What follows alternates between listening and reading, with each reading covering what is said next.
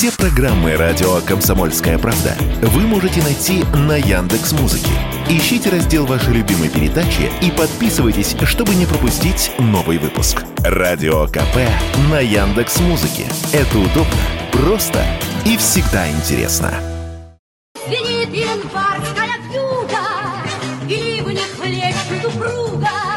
И звезды мчатся по кругу, И шумят.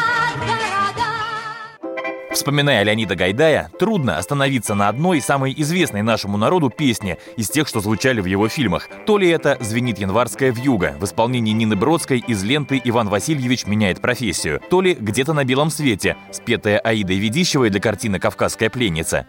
Будут сверкать зорницы, будут ручьи звенеть, будет туман клубиться, белый, как медведь. А как же тогда песня про зайцев и остров невезения из бриллиантовой руки? Или «Постой паровоз», спетый Никулиным? Мало в советском и российском кино режиссеров, снявших столько же поистине народных фильмов, как Леонид Гайдай. Сегодня они кажутся нам добрыми новогодними комедиями. Но вообще-то гайдаевские ленты — это сатира и довольно едкая. Та же «Бриллиантовая рука» — это не только комедийный детектив, но и сборник карикатур на целый ряд советских типажей. От управдома до аферистов. Я не знаю, как там в Лондоне, я не была. Может, там собака друг человека, а у нас управдом друг человека. Руссо туристо, облика морали, Ферштейн. Шампанское по утрам пьют или аристократы, или дегенераты. Возможно, из-за внешней несерьезности жанра, в котором снимал Гайдай, великим или выдающимся официальная конъюнктура его не признавала, даже когда были сняты его главные хиты.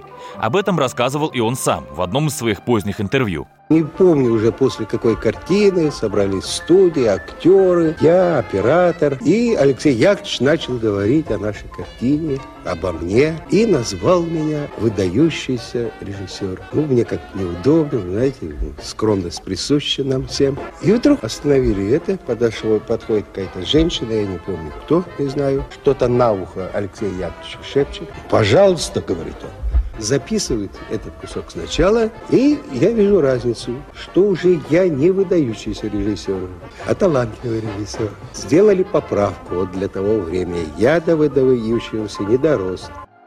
А чего стоит история с одной из его ранних работ, сатирической картиной «Жених с того света» 58 года? Фильм едва не стоил Гайдаю карьеры. Когда начальство отредактировало смонтированную ленту, от жениха осталась примерно половина, а сам автор был надолго отстранен от режиссерской работы.